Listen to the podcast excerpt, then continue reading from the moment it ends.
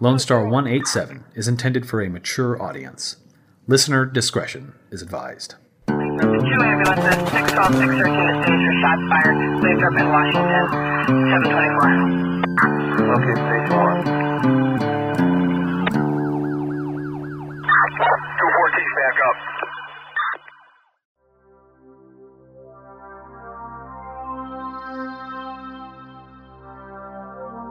Case File 12 The Texas Hitman.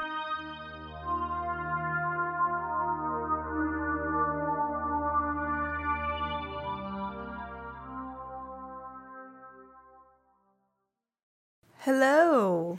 Hey, So, welcome to Lone Star 187. we just want to say that as of today, hopefully by the time this podcast gets out, will be over a thousand downloads. But as of today, we're at 993. Thank So, you. Thank you. Thank you Thank to you everyone. out there, you people out there that are listening. So, this case is called the Texas Hitman. Okay, Obviously, he's a hitman. Get the fuck out of here. this is a crazy one though. And so basically, we kind of picked apart the most infamous murders and separately researched them. So, our first victim is Sam DeGelia Jr. He was born November the 6th, 1937, and he was born in Hearne, Texas. Okay, where's He- Hearne? It is a city in Robertson County uh, and has a population of 4,459. And it is in well, negative one. East Texas. It's East Texas. And there you go. So, he was born and he grew up in Hearne, Texas. He graduated from Hearne High School in 1956. He was active in all sports, and he came from a long family history of grain dealing. Grain. Grain. Okay. So he made a career out of that. And he also bought a cotton company in Bryan, Texas. He married young. He married Ginger DeGelia. I think that's how you say it. Or is it DeHelia? I don't fucking know. I ain't seen Yeah, It's Did you just say to hell to you? Yeah, the hell with you. the J is the one that's huh, right? Yeah, J's turn into H's and X Okay. turns into beers. So it's DeGelia, right? That's the way I would pronounce Okay. it. They had four children, three sons, Sammy, Jimmy, and David, and one daughter named Tammy. Sam had two sisters, Cindy and Linda, and he graduated from Texas A&M in 1960. So the day that starts this whirlwind is on July 6th of 1968. Sam DeGelia goes missing. He is in Hidalgo County, which I know is south Mm-hmm. near Mexico. His wife reports him missing, so it hits the newspaper that a Texas grain buyer has vanished in the lower Rio Grande Valley on Saturday, July the 6th. Him and his bookkeeper, Jimmy Horn, and Sam's wife, Ginger, and their children all left Hearne to go down to buy grain. And so they kind of made it a family vacation. So they go down there. While the family's together, Sam gets a phone call that someone wants to buy grain. So mm-hmm. he's going to go meet with this person. He goes to Luby's cafeteria, which you know we love, Yum, yum. in mm-hmm. McAllen. His bookkeeper goes inside to Luby's to eat and says, You know, do you want to come in and join me? And Sam says, You know, I'm okay. I'm just going to wait out here for this grain buyer. Well, whenever Jimmy Horn comes back out, he notices that his car is still there, but Sam is not. So he just figures he's still out with them. So he peeked into the car and he saw that some of his stuff was there. So he thought, oh, surely he'll be back for all that. And Jimmy Horn left for the night. The next morning, his wife, Ginger, reports him missing. She calls the police, who sends out Texas Ranger Dawson and a private investigator from San Antonio. And they start searching the area. They have an idea to send some people into Mexico since they're so close to the border. They're concerned that maybe he got kidnapped Yep. or, Or cartel or something Yeah. has happened and now he's over the border. Mrs. DeGelia tells them, you know, he usually always has 50 to 70 dollars in cash and he has numerous credit cards with him, so possible he could have been robbed. They said that is possible. However, his car still had another billfold in it that had everything in it, his keys. So it didn't really make sense that he would just go meet with someone and not take that with him. You know you're in the South when they say billfold. Yeah. Wallet. Dad always called it a billfold. Yeah. Yeah. She called around to all the local hospitals and didn't have any information. So the investigators and Texas Rangers continue to look through the car. They find his briefcase in there as well. So they asked Miss DeGelia, Can you tell us the last time you saw him? What was his demeanor? She told them that the family had gone together for lunch and then they went for a game of bowling. Then they returned back to the hotel where they swam in the pool. And while they were swimming, that's whenever Sam had received the phone call and he got dressed and said, Hey, I'm going to go meet this guy. I'll be back later. Mm-hmm. That was the last time she saw him. He's a missing man. Deal some grain and disappeared. Well, that's interesting because I also have someone that's missing. My missing person is Alan Berg. He was born in the 30s. I didn't look that up. I'm sorry. He had an older brother, David, and a younger sister named Linda. His parents separated and divorced when he was 10. When his parents split, he stayed with his dad, and his older brother and his sister went with his mom. But that was his mom's choice which I thought was weird. His older brother said that he thinks his mom did that because of his dad's girlfriend. Like he thought maybe if he took the son, the girlfriend wouldn't be interested anymore. Anyway, I thought it was weird. So the brothers reconnected when Alan moved to Houston when he was 16 years old after serving in the Navy. He was a co owner with his father of Imperial Carpet, so they had a carpet business. Shut up. Um, he eventually he'd he'd I got a carpet business. I know. I figured you did. He was married twice before, but his third marriage was to Harriet. This was the love of his life, so he was locked and loaded on the marriage front. They had two children together, and she's pregnant with his third. And his father said about him that he was the best salesman ever, bar none. So they have a lot of money. They own their own business, him and his dad. So he's a wealthy, well dressed guy. So both of our missing men own their own businesses and are wealthy. Hmm, wow, interesting. Little carpet and grain. And cotton. and cotton. On May 28, 1968, Alan Berg disappeared from the Brass Jug Club, which was a posh pub in the southwest section of Houston. So he walked out of the nightclub about 8:30, telling one of his friends, a wealthy attorney, Fergus Glenther, uh, that he was going to meet a girl and would return. Fergus? Fergus. Did you say Fergus? I said Fergus. Glenther? Yes. Yes.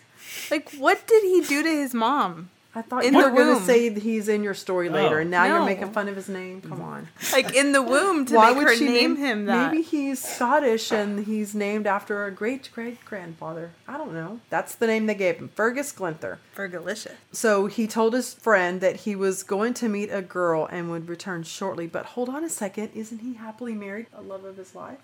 With three children? So he told him he was going to go meet this girl and he'd come back. He was never seen again. When Alan didn't arrive home after midnight, his wife became increasingly worried, and finally at 5 a.m., she called this attorney friend. She called Fungus. I'm going to call him Fungus. That's not very nice. His name is Fergus. What do you think the attorney told her? Do you think he was honest about what her husband told him? I don't think so because she's pregnant. Right. He hesitated because he remembered shit. He left with a girl. So he said, I last saw Alan at 1 a.m. on Old Market Square. He was in his car. That's all he said. So by 7:30, she still hasn't heard from him. So she called his dad. His dad calls Houston police and files a missing persons report. This policewoman, Rosemary Rowell, is filling out the police report listing all the details. 5'4", 125 pounds, dark hair, wearing horn-rimmed glasses, wearing a green suit, wearing these cufflinks and a ring with his initials on it, all this stuff. He was last seen driving a 1966 yellow Fleetwood Cadillac. So while all this is happening in a neighboring Fort Bend County, this deputy sheriff Roy Schmidt was talking to a Sugarland rancher on the phone. The rancher had lost a number of calves to meat moonlighters. So people show up on his property late at night stealing calves. So he calls them meat moonlighters. Mm-hmm. They call it in South Texas, yo. I looked it up because I was like, I got to know what this is. It's one of those Texas slangs for stealing calves. He called because he had seen lights of a car at the end of a street, at the dead end of a levee near a south pasture. So he asked the police officer, Can you just go check it out? He drives out there and keeps driving on this white gravel road and sees a dark stain. Causes him to stop. He gets out and looks at it, and immediately he can tell that it's blood. So he stepped to the edge of the levee and looked down, saw a bunch of pecan trees. At the end of the pecan trees, there was a dumping ground. So he sees some tracks on the ground, look like someone had been dragged. So he follows the tracks, and then he could see that someone attempted to dig a grave. So there's this empty, really shallow grave, but I guess it's shallow because the dirt was really, really hard clay. So they tried and were like, yeah, screw this. This is going to be too difficult. Like I'll come home from working and digging all day, and Brittany's like, "What's wrong with your shoulders?" I was like, "I had to dig three inches." Yeah. Fucking in Texas. hard ass dirt. Yeah. Mm-hmm. So then he saw a cow track and saw more fresh blood and drag marks that indicated that the body had been pulled back to where he had seen the drag marks start. So, like, they drug the body down there, tried to dig, screw this, Yeah. drug him back to the car. How creepy that he finds all these miscellaneous The parts. same and, day, like, and he doesn't know about the missing person yet. He's just being called there because remember, a rancher. Was and he sees like this whole storyline yeah, he put can together. That's what they were saying that That's this so guy had an eagle eye because he could tell everything that had happened, and obviously it hadn't been very long because the blood is still fresh. He can see everything that's going on. So he goes back and tells the sheriff, "Hey, look, this is what I found." So later that day, some other officers go back to do a more thorough search, but they didn't find anything more because the eagle eye, he got it, you know.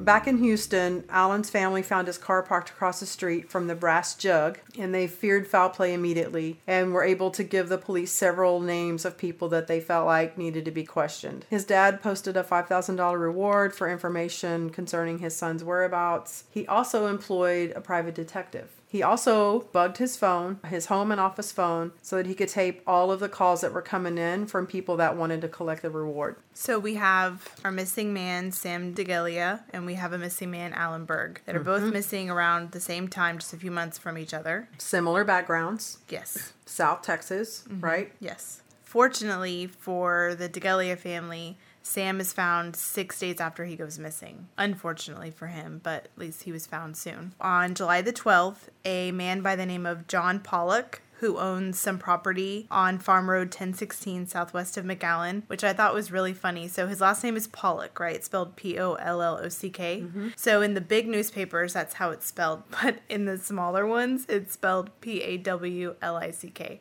Like Paul. Pollock. oh no. Are you kidding? me? like the smaller papers Pollock. all of his name is spelled that way it was so funny so he owns this property and he goes out because he fears that there's a gas leak on his property so he goes out to the pumping house which is less than three miles from the parking lot of the luby's cafeteria so he sees this body laying in his pump house and so he obviously calls the police the police come and they take the body and they're able to identify him by his Texas A&M graduate ring that he's wearing and he has his billfold on him that has $50 in cash like his Just wife like his said wife said, his yeah. driver's license and his credit cards So he did have two wallets. he did one was for business one no. was for personal Billfold. I'm sorry, he had Jesus. two billfolds. Two billfolds, yes.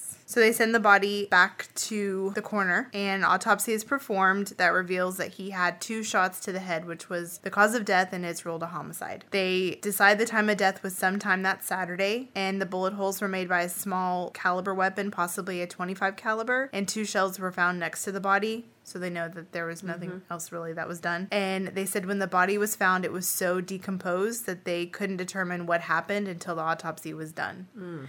And think about it, it's July, damn summer's in Texas, mm. Again, and it was out in the heat for six days in a mm. shack. Yeah, good. Yeah.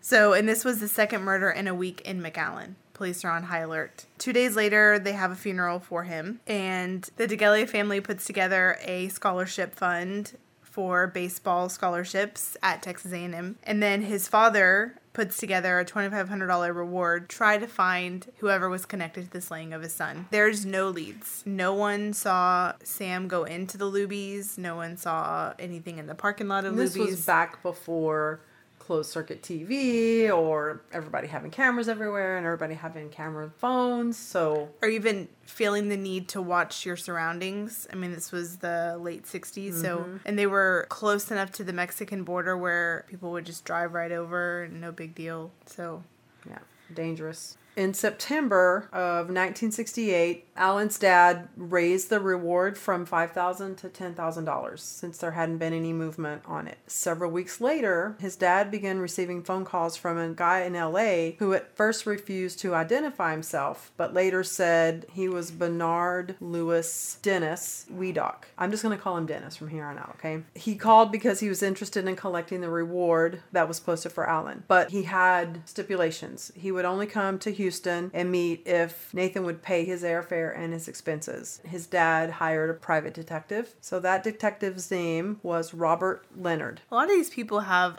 double first names. Don't do that to us. He was a dick. Get it? A private dick. Nathan had Robert listen to the recorded calls that he had. So he said, All right, so let's call him a couple more times and let me listen in before you meet with him because I want to make sure nothing shady's going to happen. So he decides, Yeah, you should meet with him. Sounds like he's legit. So in November, Dennis flies to Houston and was met by Leonard and Nathan. They went to a hotel and talked. The next day, Leonard and police detective drive to Surfside Beach. They park their car near a two mile stretch of salt cedars lining the sand dunes along the beach, and, and it's pouring down rain. But they're doing a systematic search of the giant cedar thicket, and they've been there long enough. It's after dark. Well, Leonard's using his flashlight, and he could tell it was once a bright patchwork quilt. So what prompted them to go down there? Remember, they flew Dennis in. They mm-hmm. go to a hotel and they talk. They don't really say what happens. They don't say what he says. So the- he says something that causes them to he, go there. He tells them evidently where to go find him. okay. So what do you think? Yes, 40 feet away, they found the scattered remains of a human skeleton. There was a bullet hole in the skull and a rope tied around the neck. God damn. Mm-hmm. They later did identify him through dental records because his body was also very decomposed because I mean he's outside in the elements. He was there from May until November. Goodness. So he was very, very decomposed. So they had to use dental, but they could tell that he'd gotten shot because I guess holes in the bones. Mm-hmm. Mm-hmm. Uh, and then the rope was still around his neck Yeah, and it would decompose fast because down by the ocean it's, very, very- acidic. Mm-hmm. and salty. Salty. So maybe he was salty. Hmm. That's hmm. so mean. Not nice. Can't have a victim being salty. Sorry. Sorry, Mr. Berg. When they initially reported Alan being missing, the police assumed that he had skipped town. He had run up a very giant gambling debt and then he had been married a couple times before, but the family knew better, so they did they didn't really believe that he just took off. He wouldn't leave the love of his life that was pregnant even though he was cheating on her. So It's they some sort of weird brass jug place. I was gonna say, did it was he? posh, okay? It was a posh pub. I don't know. uh, Posh. I, I was gonna, know. I was gonna ask if his gambling debt was racked up at that brass jug Oh, club. Wrapped up there at the jug place. Nice choice.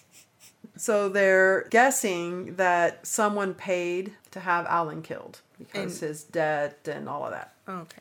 So in November of 1968, grand jurors were called into a special session for the slaying of Alan Berg. Sheriff Gladney believes that Allen was shot in Fort Bend County and the body was taken by car to Surfside. At least three witnesses were scheduled to talk with the Brazoria County grand jury in connection with the murder of Allen. One of them identified himself as Crawford Booth of Houston, a 37 year old former nightclub operator who said he was now in investments. Another person that was indicted was Charles Voyde Harrelson. He was indicted of murder with malice in the slaying Malice, malice, malice. you hear that a lot. There was also a sealed indictment. The identity of the person named in the sealed indictment will not be revealed until later on. Uh, the DA says, I think many people will be shocked by what is contained in this sealed indictment, and to reveal the reasons for the unusual sealed indictment would destroy the advantages that this type of indictment has. Um, when they brought the witness in, they shielded them from view when this person moved to and from the jury room. So only the jury and the people inside the courtroom could see what this person looked like. Anybody outside couldn't. Very, very, yeah. That's odd. I've never heard Yeah. that before. This was to protect the person's life because he actually said identification of this witness could possibly cost a life. Other people that would be testifying were uh, an officer, Jim Pierce.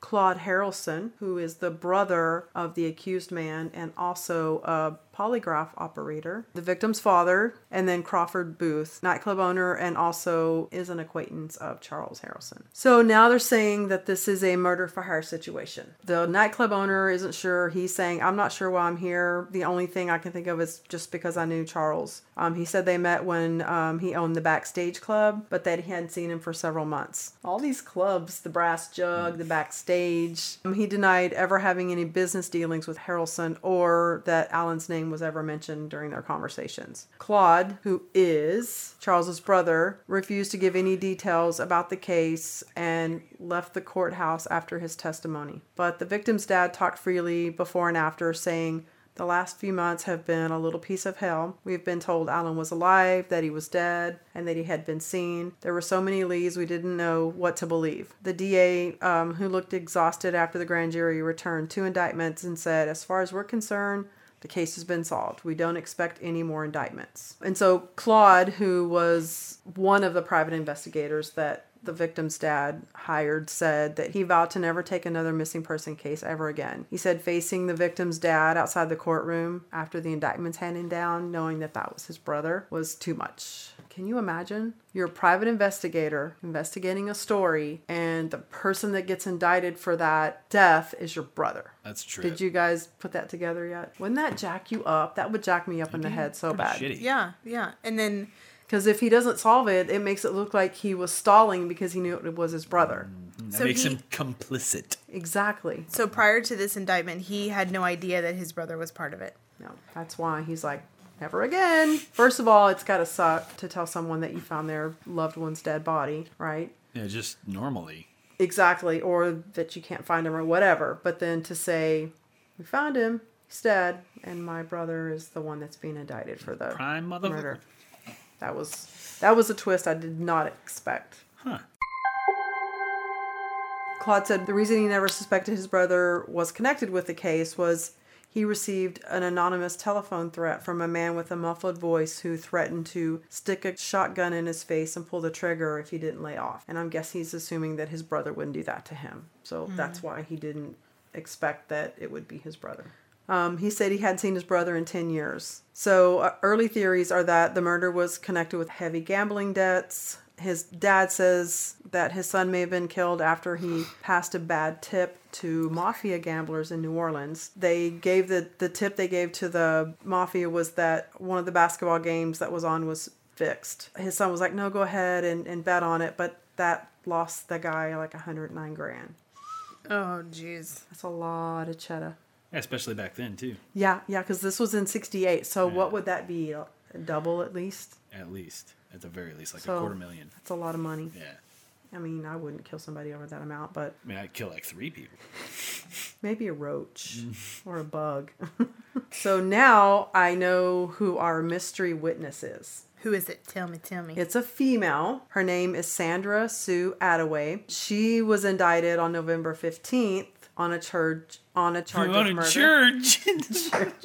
because murder's right after it. So I was gonna say churder. She was charged with murder, so we're gonna start calling that churder. Um, in Alan's death, the DA said she was free on bond and that she was the girlfriend of Charles. Okay, so I think Sandra let them know that Charles was contracted to kill Alan, and if Charles knew that she was testifying against him, obviously he would have probably killed her. So that's why they kept her so protected. And she's also the woman who Alan was going to meet at the Brass Jug Club. hooker, hooker. Girl, Just a hoe. All around. So uh, she's out on bond, and they really don't know where Charles is. On November 19th, So Charles hasn't been arrested? they just indicted him. They haven't arrested him yet. Dang. So they are searching nationwide for him. They put out a fugitive warrant. They finally find him the next day at his home in Atlanta uh, by three Texas officers and Atlanta police. Did they not look at the home the first day? In Atlanta, they tried to find him. They had a really hard time. They were on his trail. They basically followed. It was just the way it sounded. They found him at home. Yeah. Found him He at was. home. He had a smoking pipe. He was at home. On. But He he, was in front wasn't of the He wasn't there like right away. So Yeah. from the time they knew that they were gonna go look for him until they found him, he wasn't just at home. There was like they had to follow him all around to like Louisiana and all these different places, and they would. It's kind of like a movie where they would show up and they'd be like, "Oh, he just left." Mm. So they went to all these different bars basically, and then they finally found him and, in, at home where he had other family members. Oh, and they said he did have one request when they captured him. What do you think he wanted? Whiskey. No, that's a good guess though. His comb. His comb? He wanted his comb. Huh. All eh. right. Interesting, right?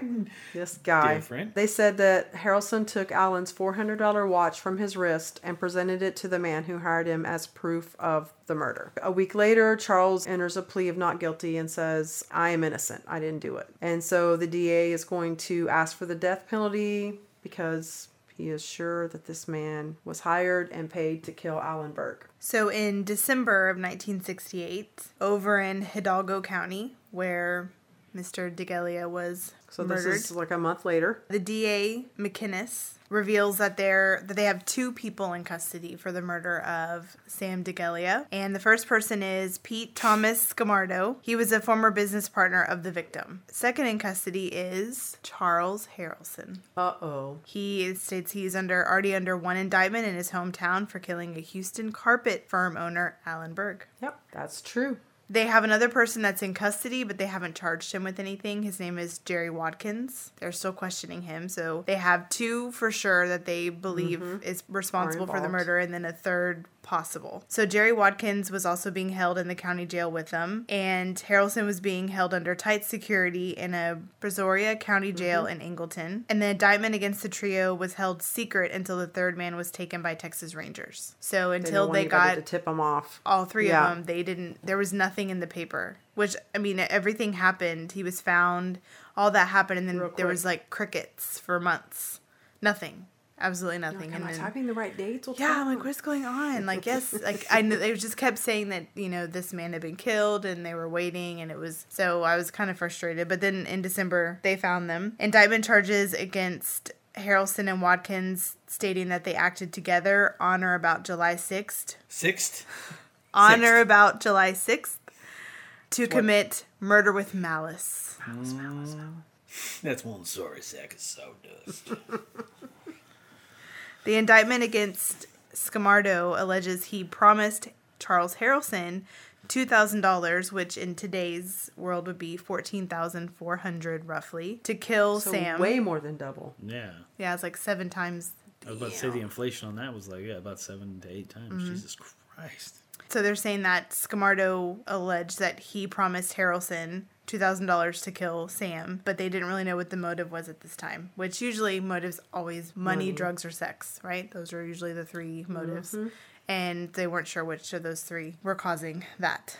Then defense attorney Percy Foreman, who I believe should win the Salty Award for this episode because he is Isn't a he- salty some bitch. He's kind of like Racehorse Haynes, isn't he? no, he's not. He's not. He's not very good.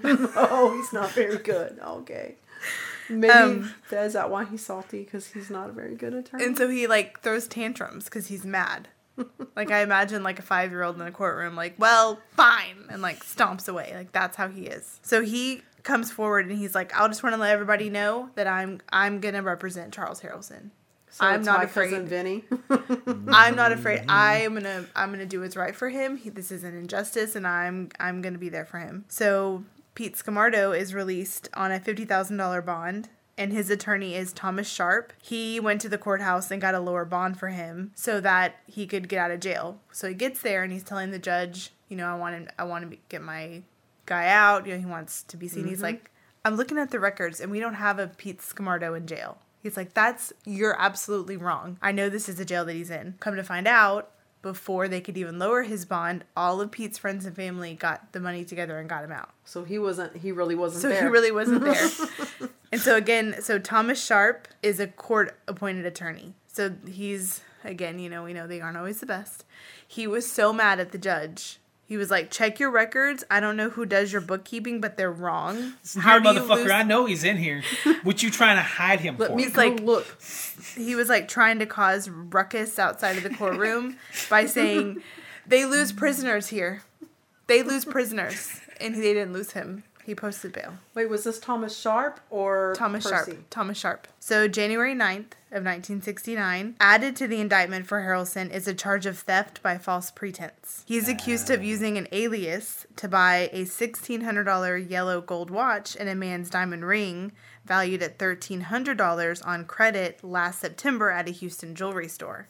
Uh oh. So they find this out and they just add that to the list of charges. Mm-hmm. So sure when he's in there. when Percy goes to the jail to tell him, "Hey, now we got to do this," he basically tells him, "Well, I'm gonna get off with these last two things. So if I have to serve, maybe I'll get time served by the time all these trials are finished. So I'm not really worried about it." And Percy's like, "You should be worried about it because this is not only charges against you; this is your reputation." He's like, "Yeah, I'm not worried." I don't care about my reputation. I have a hitman reputation. Like, I don't he's give a just- shit about anything And else. he's at this time, which is his January of '69, he has not been tried for either murder yet, nope. and he already is like, "I'm not worried." Like, how do you Doesn't be worried? shit. You have two murders on you, Yeah, and you're he not already worried. checked out. He's like, eh, fuck it. But he's he's acting like he's not gonna get in trouble for it. Like, yeah, it's on me, but I'm not worried about it. I'm gonna get off free. Maybe he thinks maybe, maybe he works for the FBI or the FBI or the government, and he thinks they're just going to protect him. Or maybe he's just dumb. On top of the double theft charges that he has, in February, another charge goes on him. And it is for impersonating a Stephen Stoutenborough for writing a worthless check of $373.28 to National Airlines using the name to buy a ticket in July of the year before when he flew from Houston to McAllen, which hmm. in McAllen in July is where and Yep. when Sam died. Yep. So that is now on him. And he was leaving Houston because he had just killed Alan, and he needed to get the f out. That's right. Sneaky, sneaky. So five months later, pre-trial starts, and I will tell you, this trial dragged ass. this trial went on. It took forever to get started. It took over six months to get started, and then it went on for seventy-seven days. Wow. And so What took so long? You'll tell me. I'll let you know, girl. All right, let you know. girl. So they start the pretrial on July 15th of 1969. And the DA, Oscar McInnes, stated the defense attorneys are filing three motions. They want the indictments to be quashed, which I kept thinking they were missing the S. No, I think it's a legal term because When I was reading the thing, I'm like, how do all these keep missing the S? Yeah, I was wrong. It was supposed to be quashed. So they wanted to quash the indictments. They wanted certain evidence to be suppressed, and they were asking the prosecution to present evidence to the defense because they felt some of the evidence that the prosecution had they weren't sharing. So they were going to file these three motions in the pretrial. So Scamardo's attorney, Mr. Sharp, mm-hmm. he was stating that the ballistics reports were mismatched. He stated that he doesn't think he received all the ballistic reports on the murder weapon, and the existing reports did not prove the fatal bullet was fired from the gun in question. So Percy Foreman stands forward and says, I will explain this further. He says, and I quote, I am satisfied that I have all the ballistic reports the DA knows about. I am not satisfied that there might not still be some tests we don't have. If you're going to be ambushed, we'd like to be ambushed from the front. so Sharps steps back in and tried to make the DA Oscar McInnes tell the court how Scamardo allegedly made a deal with Harrelson and Watkins to kill DeGelia. The DA objected on the grounds the request was immaterial and the judge upheld the objection. Sharp presented motions proposing any evidence gathered by electronic eavesdropping or wiretapping be suppressed. So apparently, when they were looking for the three, but they hadn't talked about the first two that were arrested because they were looking for mm-hmm. Harrelson, they had wiretapped and put bugs in the other two's houses. And so they had incriminating evidence against them. They probably didn't do it legally and they couldn't use it. Exactly. Damn it is inadmissible. He also requested that Scamardo not be forced to sign any petitions or probation in front of the jury because then they would feel that he was guilty. Which at first, when I read this, I was confused. I was like, honey, can you please explain this to me? And he was like, if he sa- signs it, he's admitting his guilt. And so Yep. Sharp and Foreman both agreed that they did not want either one of their clients to sign anything, even for a plea bargain or to lower their sentence, because then they're saying that they did it, and in the eyes of the jury, they're guilty. So it wouldn't look good. Foreman stated such documents might preclude innocence in the eyes of the jurors. And the judge overruled both motions, and DA McInnes is seeking the death penalty for both of them. But no trial had been set yet. So, November, interesting thing happens. The judge, Tom Hartley, who has followed this case since February, for the last nine months, he studied it, he's agreed, he's done motions. He dies in his house Oh shit. at 67. So now they have to delay the trial because they have to get a new judge. And get um, brought up to speed. they have to get that Tupperware out, right? Figure out what judge Throw is going to do it. So they got to find gallon a new judge, and that judge has to get familiar with the case, how to make sure they don't have any problems with it before. So now the trial is going to be delayed even more than it already has. So in So January, there was nothing shady with the judge dying. It was no, he died of natural, causes. Okay. Mhm. So in January of 1970, Judge J.R. Alamia is granted the one to take over the case. He studied it for the last two months, and they've agreed that he's going to be the one to handle this trial. He granted a defense motion to suppress testimony concerning whether or not Scamardo took a lie detector test since they're inadmissible. And he felt that even if you say that he took one without showing the results, is going to give a question to the jury. Yeah, or they may assume that he was guilty. Right. Or they or they may say, well, they're saying it because he passed it. Mm-hmm. Or how the demeanor that they say, oh, he took a lie detector test Mm-hmm. or he took a lie detector test. You know, both of those sound one sounds incriminating, one doesn't.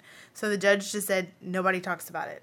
It doesn't matter that they were given. Yep. We're not going to talk about it at all. And attorney Sharp told the court that he had eight motions to bring before the judge and two documents. he stated Judge Hartley had overruled a motion to quash the murder charge, and he argued that the original indictment of Scamardo as an accomplice would leave his client with no sustainable plea of double jeopardy. So if we fast forward to February, and the trial finally begins. So now we're at the end of February. It starts on February 20th of 1970.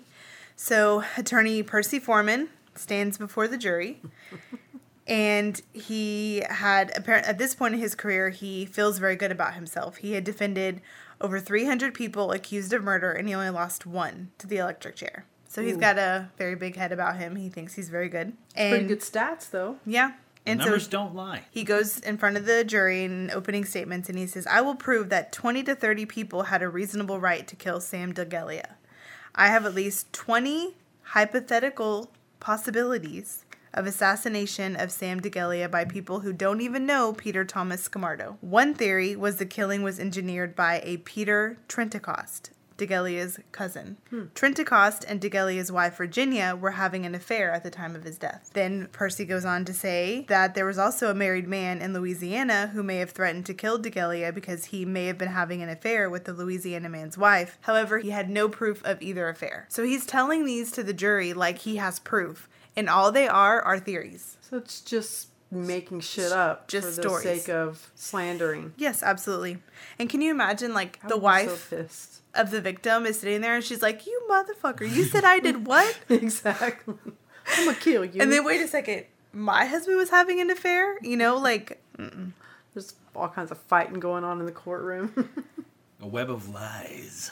so. The defense attorney Percy Foreman, he his main angle with Miss DeGelia is that her and Trentacost, which is the cousin, he's stating that they had they were having an affair. Mm-hmm. During Percy's opening statements, Miss DeGelia was on the witness stand. So it's not like she was off somewhere. She was sitting there in front of him, listening to him, everything he's saying right in front of her that she supposedly was having an affair or somebody was having an affair with her husband. So she breaks down while he's talking. She's just like the judge has to bang his gavel a couple of times to get order in the court because she's losing her mind. so she's not just crying; she's like hysterical. Yeah, she's hysterical. So Percy starts asking her about her relationship with Peter Trentacost, which is Sam's cousin.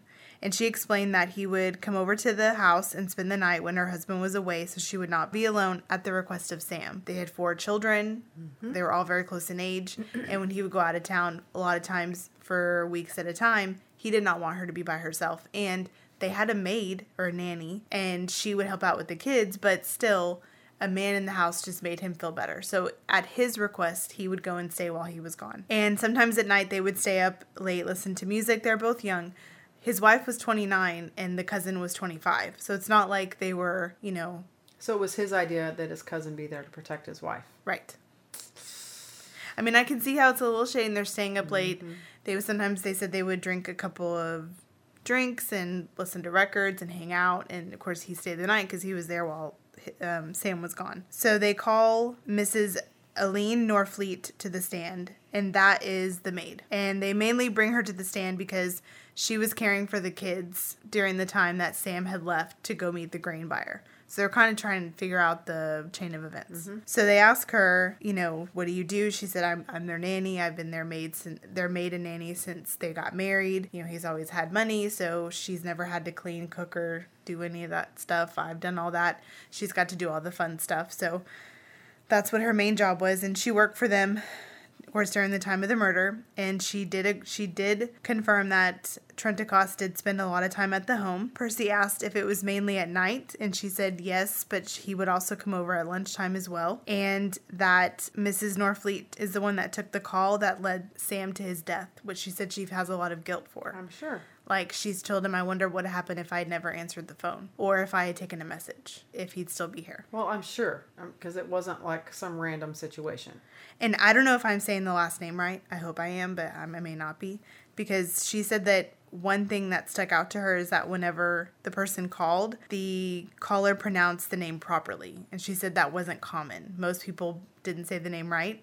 So when they asked for Sam DeGelia and said it correctly, she was like, well, it has to be a friend of his or someone he knows because mm-hmm. if it was a stranger, they wouldn't have said his name right. Yeah. So she said she went down to the pool and told him that so and so that somebody was on the phone. And after the phone call, he went and changed clothes and went to meet this this man that was wanting to buy grain. So Percy starts probing her about an affair between Mrs. DeGelia and Trentacost. And she's saying, I don't know of any affair. I never saw them be inappropriate with each other they were always just hanging out. It didn't look that way. And he said, Okay, well, what about having an affair with a Louisiana woman? And she's like, I don't know anything about that. And Miss DeGelia said the same thing. I don't know anything about that. I don't know anything about my husband having an affair on me.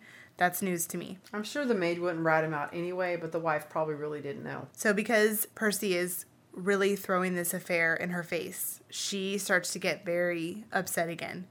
And so the judge, Alamia, pounds his gavel several times to regain composure of the court again. The judge gets very mad and he basically tells Foreman, Are these just allegations? Can you prove any of these theories?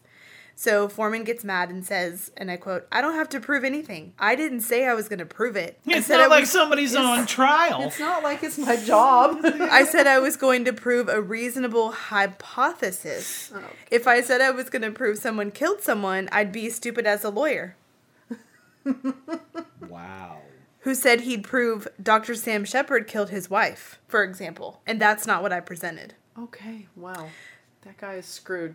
So then he starts inquiring why Miss DeGelia sold their home and moved to Austin three months after the death. I wouldn't want to live in the house where my husband, where I live with him and he's well, dead. and the reason why that is is because the the reason why he keeps pushing is because Trentacost lives in Austin. Oh. So he's like probing her, like, "Did you move to Austin to be with him?" And so sh he asks her, "So you you moved out of your house?" She said, "Yeah, it was about three months." He's like, "Actually, I'll correct you. It was thirty days." Oh, it was only 30 days? That's what he says, but again, he has no proof. And sounds like he makes it up. And he said, It seems that now you live less than a mile from Trentacost. So did you conspire with him to have your husband killed so y'all could be together? And she denies it. And she said, I would have I would never want my husband dead. I loved him. He was, you know, my everything.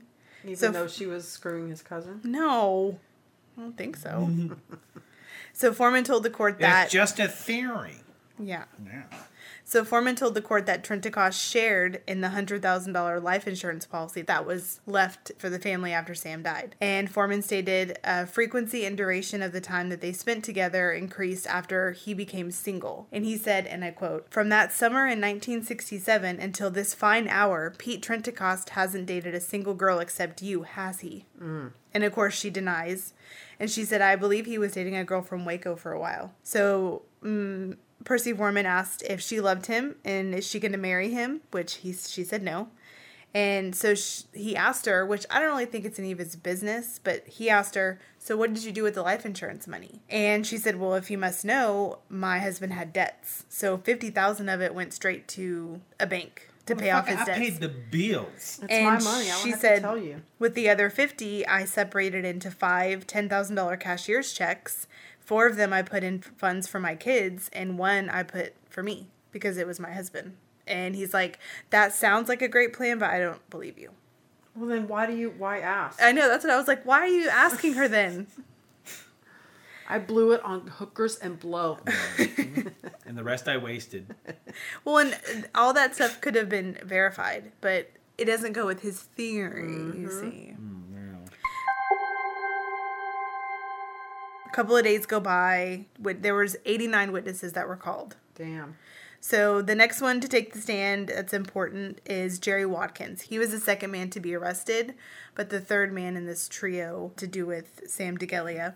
And he is accused Charles Harrelson of being the trigger man in the murder for hire slaying. So he testified that Pete Scamardo had hired Harrelson to kill DeGelia so that Scamardo could collect a $50,000 double indemnity insurance policy. Watkins was first charged as an accomplice, which was later dropped because he said Harrelson made the admission to him in Houston seven or eight days after the murder of what he had done. Harrelson told Watkins, It's a shame when your best friend has you killed for your insurance and then he's a pallbearer at your funeral. So Pete Scamardo was a pallbearer at Sam DeGelia's funeral. That's fucked up. Here he was, did a murder for hire, and was the reason why he's dead. And you're gonna carry him in his Gotta casket? keep up the front, man. That's low. That's very low. That is some mafia. Y'all have life insurance policies? I don't. I do, but it's through my job. So. I don't believe in them. Put me out with the trash. So Watkins stated Scamardo needed money and paid him $5,000 to kill DeGelia for the insurance money. Watkins stated that when Harrelson drew his gun to DeGelia, DeGelia stated to Harrelson, My God, my God, what's the matter? How much do you want? Hmm.